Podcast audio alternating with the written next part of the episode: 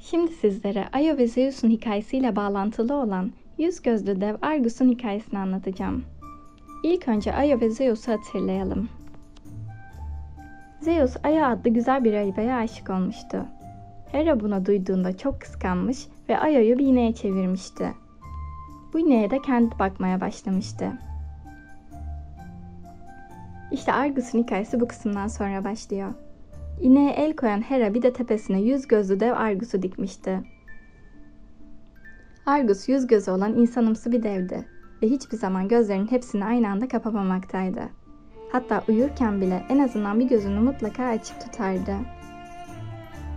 Bu nedenle insanlar ona her şeyi gören anlamına gelen Panoptes ismini takmışlardır. Gücü efsanelere konu olan Argus tüm gözlerini Zeus'un biricik sevgisine dikmişken Zeus'un fark edilmeden Ayo'yu geri alması için hiçbir şansı yoktu. Ayrıca Hera Argus'a çok değer vermekteydi.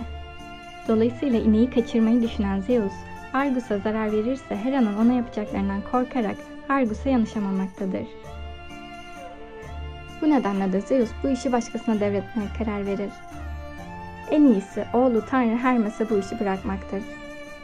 Böylece Zeus'un isteğini duyan Hermes hemen harekete geçer ve bir çoban kılığına girerek Argus'un yanına gider. Artık tamamen tanınmaz halde olan Hermes eline bir de kaval almıştır. Onu o kadar güzel çalmaya başlar ki bu durum Argus'un dikkatinden kaçmaz. Çaldığı müziği çok beğenen Argus onu yana çağırır ve yanında çalmasını ister. Daha dünden buna istekli olan Hermes fırsatı kaçırmayıp hemen yanına gider ve ona hikayeler anlatıp kaval çalmaya başlar.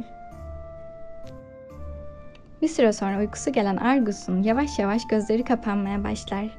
Ancak Argus'un 99 gözü kapansa da sürekli bir gözü tetikte beklemeye devam eder. Hermes bilinen tüm hikayeleri neredeyse anlatmıştır artık. Aklına şimdiye kadar kimsenin uykusunu getirmemiş olan Pan ve Sphinx ile alakalı bir hikaye gelir. Bu hikaye nedendir bilinmez Argus'a sıkıcı gelmiş olacak ki Argus'un uyuma isteği oldukça artar ve yüzüncü gözünü de kapatır. Bunu fırsat bilen Hermes kılıcını çıkarır ve Argus'u öldürür.